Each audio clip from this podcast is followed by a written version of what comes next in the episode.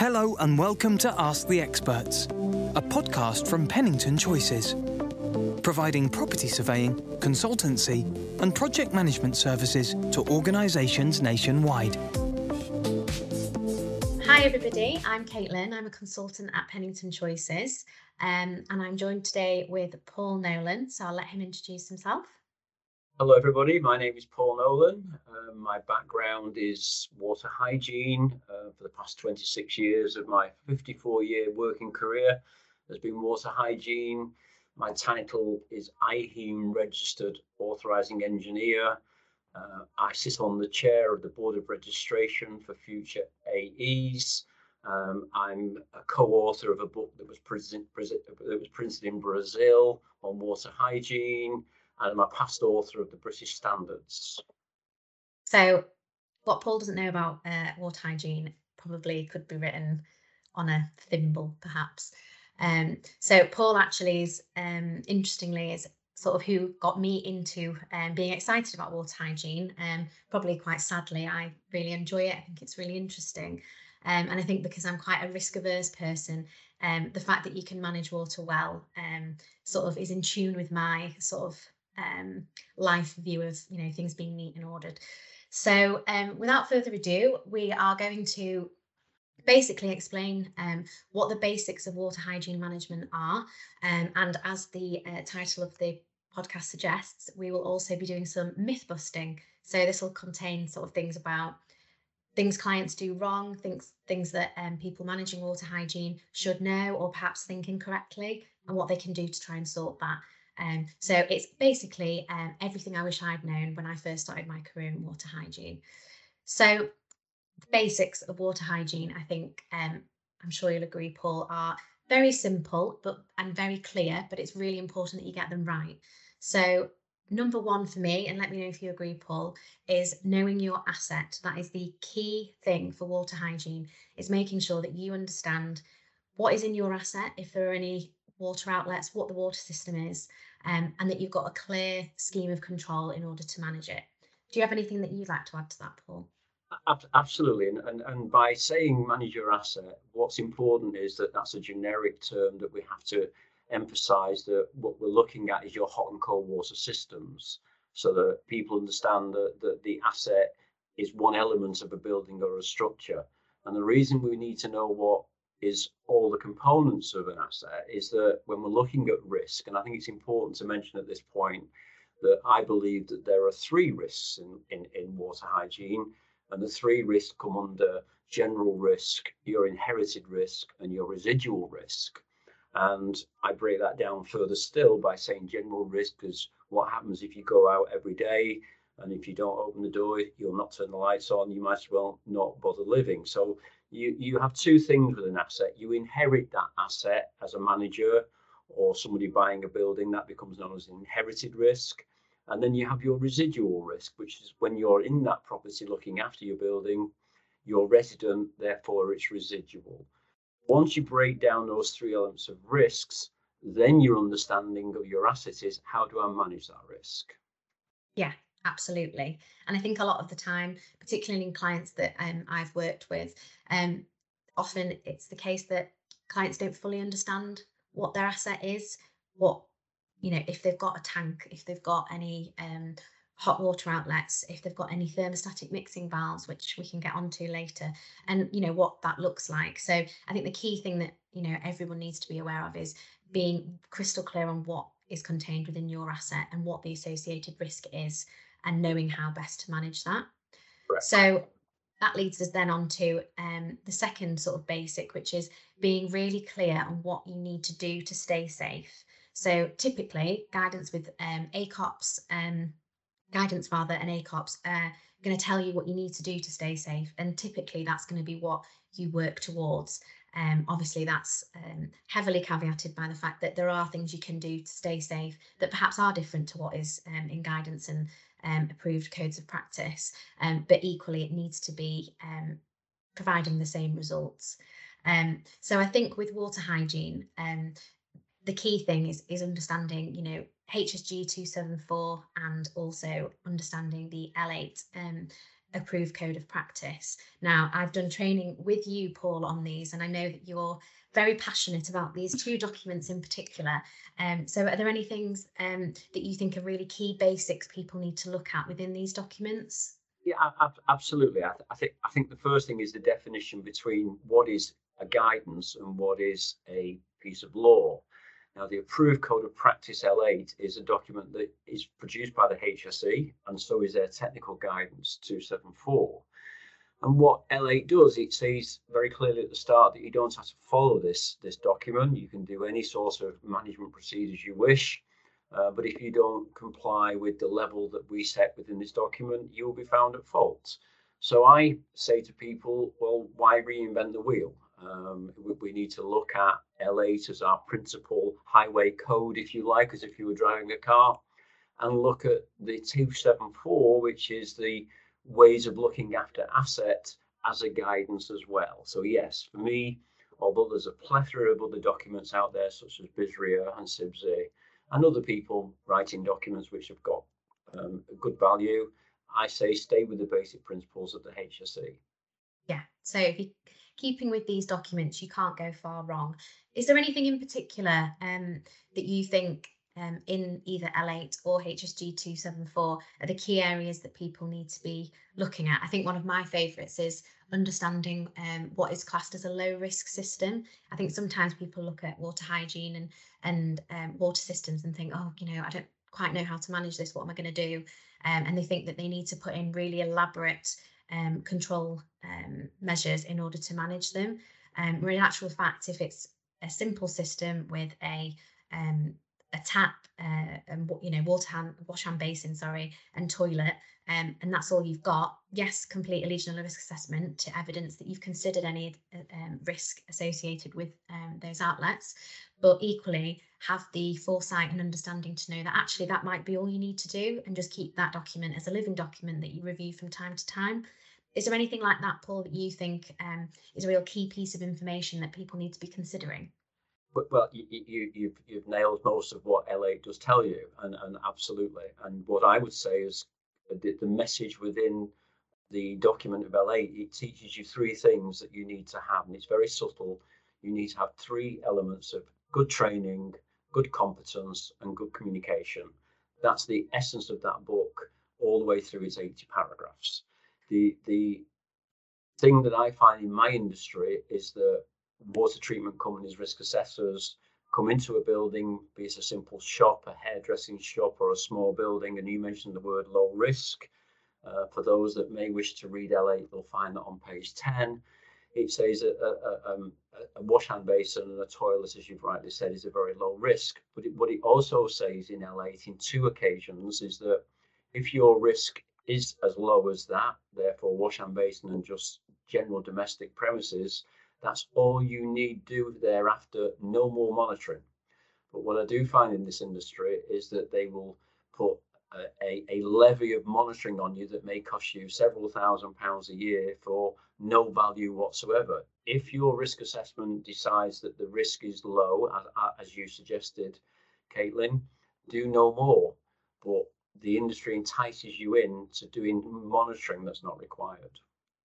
And I think that's a really good point, because you mentioned about training um, and competence. And I think a lot of the time, I mean, competence is a bit of a tricky word to use, because um, it suggests that, you know, people perhaps doing those roles that don't have training aren't, aren't competent, whereas, you know, they very may well be. Um, in actual fact, when we talk about competence, it's having that ability to scrutinise and challenge what it is that you're told by experts um, or, or rather perhaps sometimes so-called experts in the field.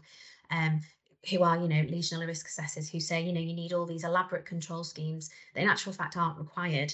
And I think when it comes to um, Legionella training, um, it's so key to make sure that you're getting the right level of training um, for the right people. So whether that's between, and I think actually we can probably call this our, um, our next basic, um, it is training and making sure that you're, you know, City and Guilds accredited, or you've got training from a reputable provider um, who's going to make sure that you know um, all the risks associated with um, water systems, but also give you the ability um, to challenge those who tell you to do something that perhaps actually you might not need to do.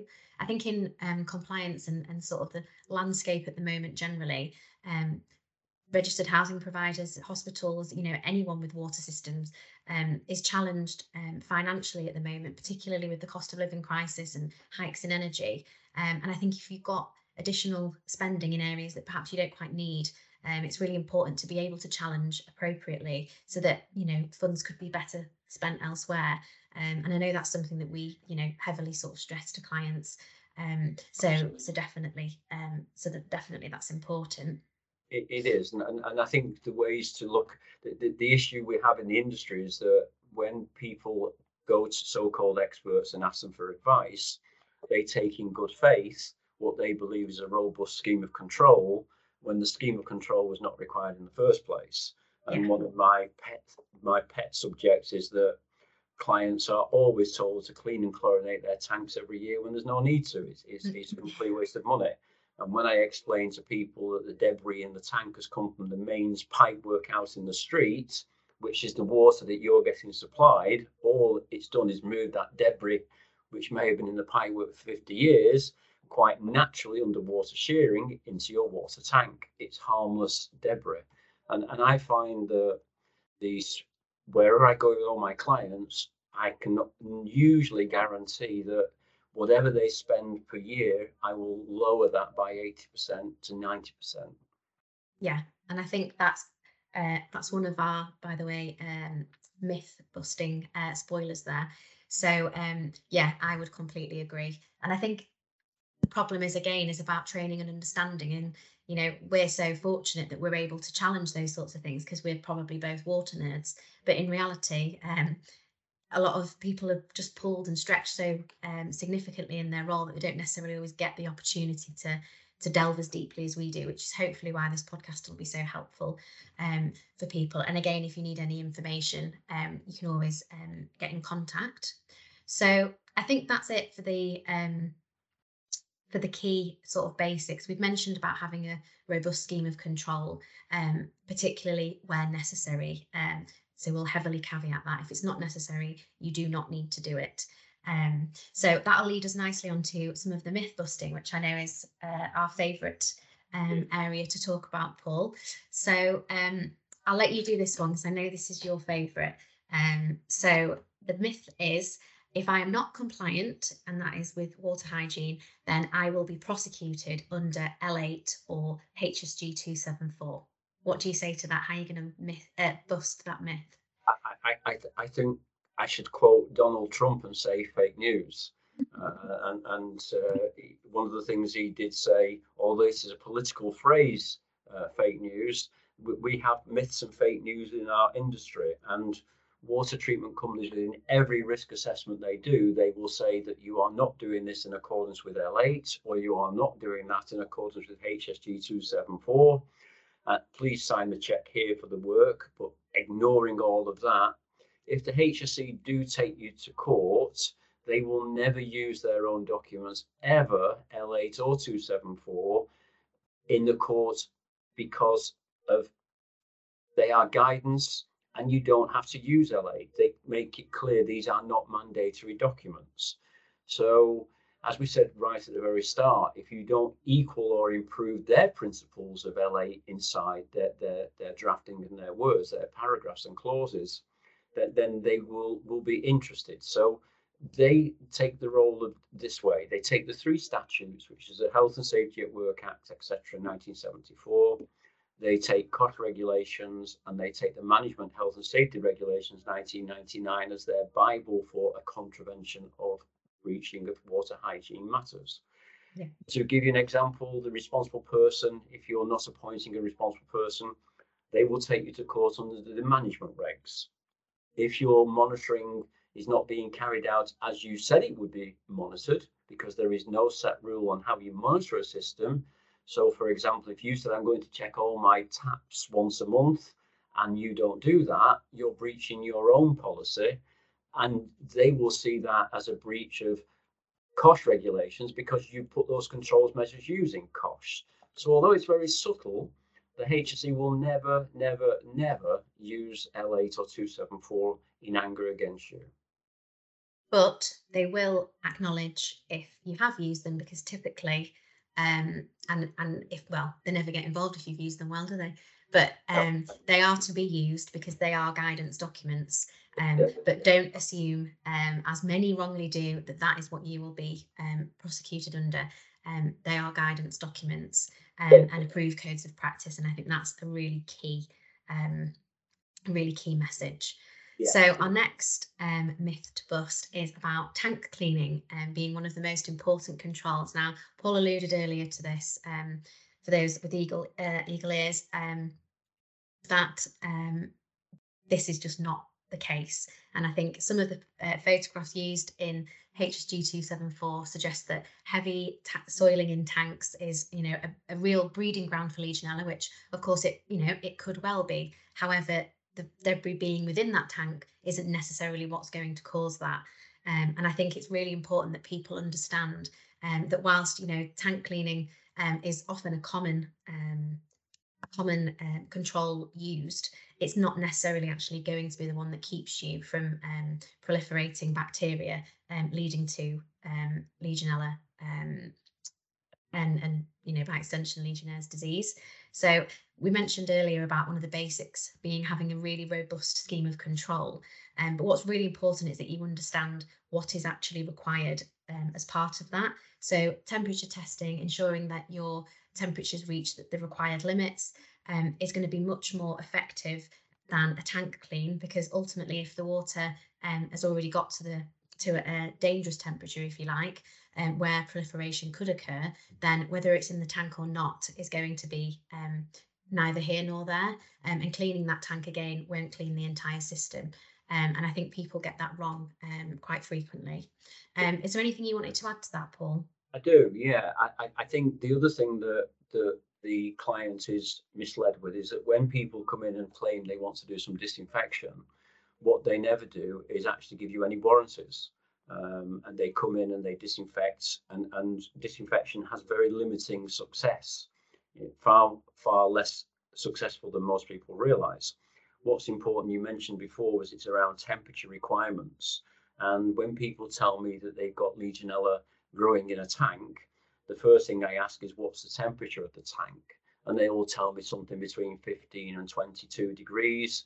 And I know that Legionella will not enumerate or proliferate at those temperatures. They go into a state of cold, viable but not culturable. So when people make claims around tank cleaning, I see in all my experience no requirement to clean tanks if Legionella control is your issue. If we've had a dead animal within that tank, or someone has always said dropped a, paint, a tin of paint in there with contractors, then, then yes, there is an element to clean it out and, and deal with that. But in all my experience, if the tank is within temperature, regardless of mold or whatever dirt is in that tank, you will not grow Legionella. So it's a misconception that a dirty tank will relate to Legionella. It is also a fact by the Department of Health that says, and they put it in writing, when companies do T V Cs, which is total viable counts, there is no association whatsoever with Legionella. So water treatment companies will tell you, oh, I've got a count of three hundred T V Cs, making you believe this is a risk of Legionella when it's not. So tank cleaning is probably one of the biggest fake news items I can actually discuss. There, there isn't anything more, and I use this word carefully, more abused by water treatment risk assessors in claiming they are a Legionella risk. They are not. So there, mic drop, everybody. So um, next up um, is uh, organisations or individuals sometimes thinking that Um, they need to only follow L eight and H S G two seventy-four in order to remain compliant. Now, we have said that those documents are great and, you know, provide guidance and um, give really sort of good oversight as to what's required. But I think a lot of people, and particularly in my experience, Paul, I don't know about yourself, don't fully appreciate the um, B S eight five eight zero standard um, on Legionella risk assessing and what should be covered um, as part of a Legionella risk assessment. Now, that's the British standard for uh, Legionella um, risk assessing, for those um, sort of not in the know, as I used to uh, used to be. So basically, this document is really important for understanding your Legionella risk assessment, and it's broken down into a principle called CATE, which stands for, Paul? Contamination, amplification, transmission, exposure, and host susceptibility. Exactly. Now, if your Legionella risk assessment does not cover each of these areas, then you need to be thinking, is this the right Legionella risk assessment for me? And spoiler alert, it definitely isn't. So when reviewing a Legionella risk assessment, it's really important to scrutinise and challenge them to make sure that they answer um, each of those areas. It's like, I like to think of it as a match. Um, there's, a, there's a sort of photograph I've seen online where there's about seven matches lined up. And if you pull one of the matches away, then even if the first match is lit, the others won't light. And that's how I like to think of the CATE principle, because essentially those um, CATE, those five areas, sorry, are required in order for Legionella um, bacteria to become a problem. It's not to say that it won't be there, but susceptibility of host, if you're walking um, around a building that has Legionella, but you're a fit and healthy um, individual of an age that, you know, perhaps wouldn't be considered um, as, as, as a risk, then the likelihood of you catching Legionella, even if you're in a room with a shower and loads of aerosols, is significantly lower. Um, and I think people sort of misconstrue that. So I'd say make sure um, that you're not just following L eight and H S G two seventy-four, but you're also considering other documents that are um, of benefit, particularly in the U K, of course, um, or in Britain rather, with um, the British standard. Is there anything that you wanted to add to that, Paul?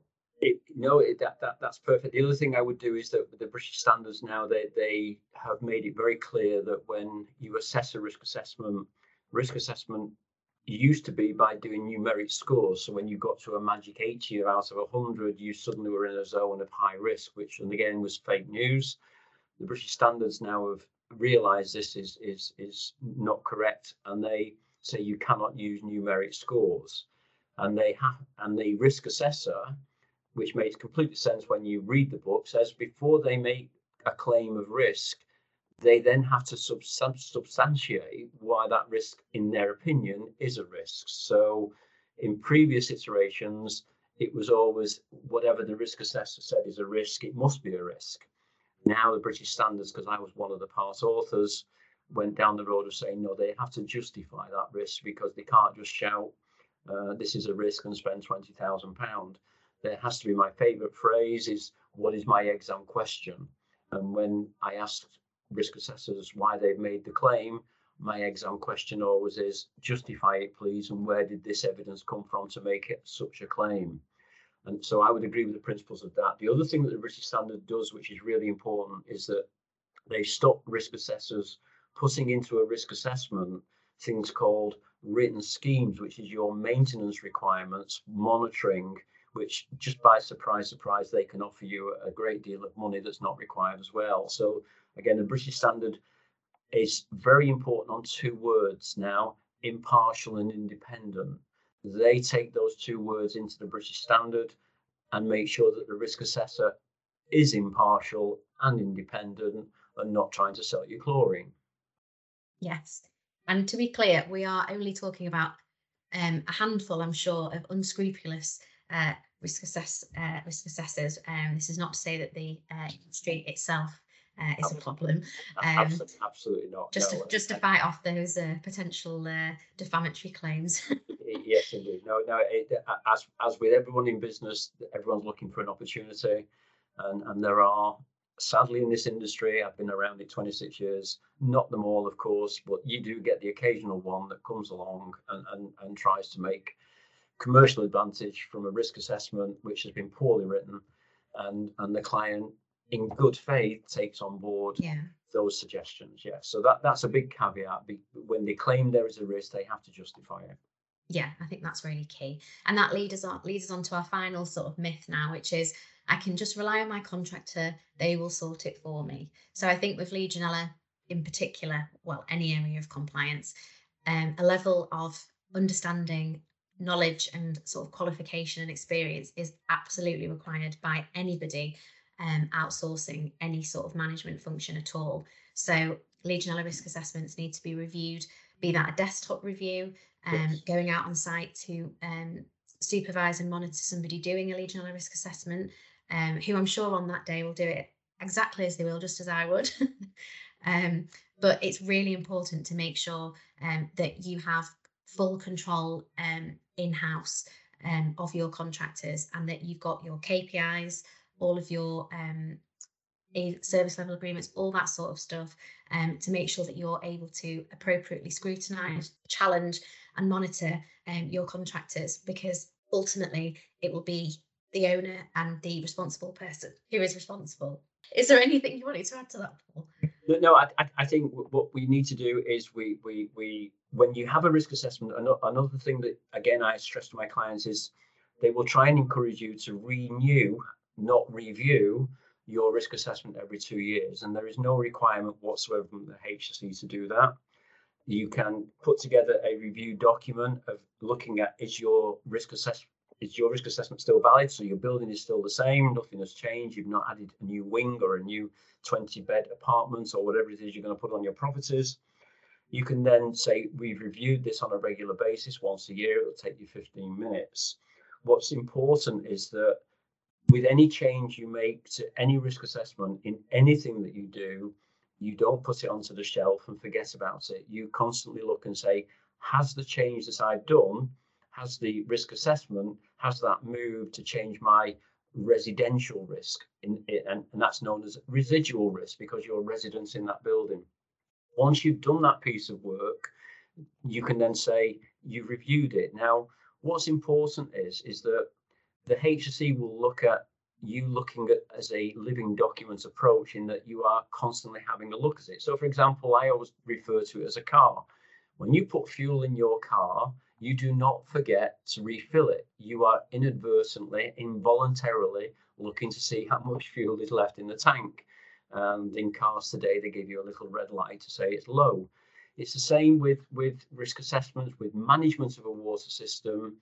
You can't just say, I've done it now, put it away and forget about it. You've got to keep reviewing and be pragmatic and sensible. The H S E will never take you to court for looking at something that you'd, even if you looked at it and reviewed it in a poor way, they wouldn't scold you for that. They would say, look, you've done it, but try and do it a little bit better. And, and, and another thing that people think is that the H S E will give them advice. The cruel world is that they will not give you advice, because if you ever went to court, they will be culpable that they gave you advice. So that all they will do in a rather cold way is tell you that these are the things that you should do in regards to compliance with not the law. So you should have management in control, you should have training, you should have competence, you should have communications, but they won't tell you how to do it. And, and, and, and I think this is the mistake that people make, that, that very easily. The top tips for me is that is that, that they are pragmatic, they review it, and they never get complacent about it and forget about it. Absolutely, and I think that's a perfect note to end on. So thank you very much um, to everyone who's listened, and thanks so much, Paul, for your time and, and sharing and imparting your knowledge. Um, I know it's been it's been really interesting, and, and I hope it'll be really helpful for everybody. So I, I that's. So yes, so that's it from us. Um, thanks very much, everyone. Thank you, Caitlin. Bye-bye. Thank you for joining us today. If you would like to speak to one of our in-house experts, please get in touch either via our website or across our social media pages. Pennington Choices. Our expertise, your solution.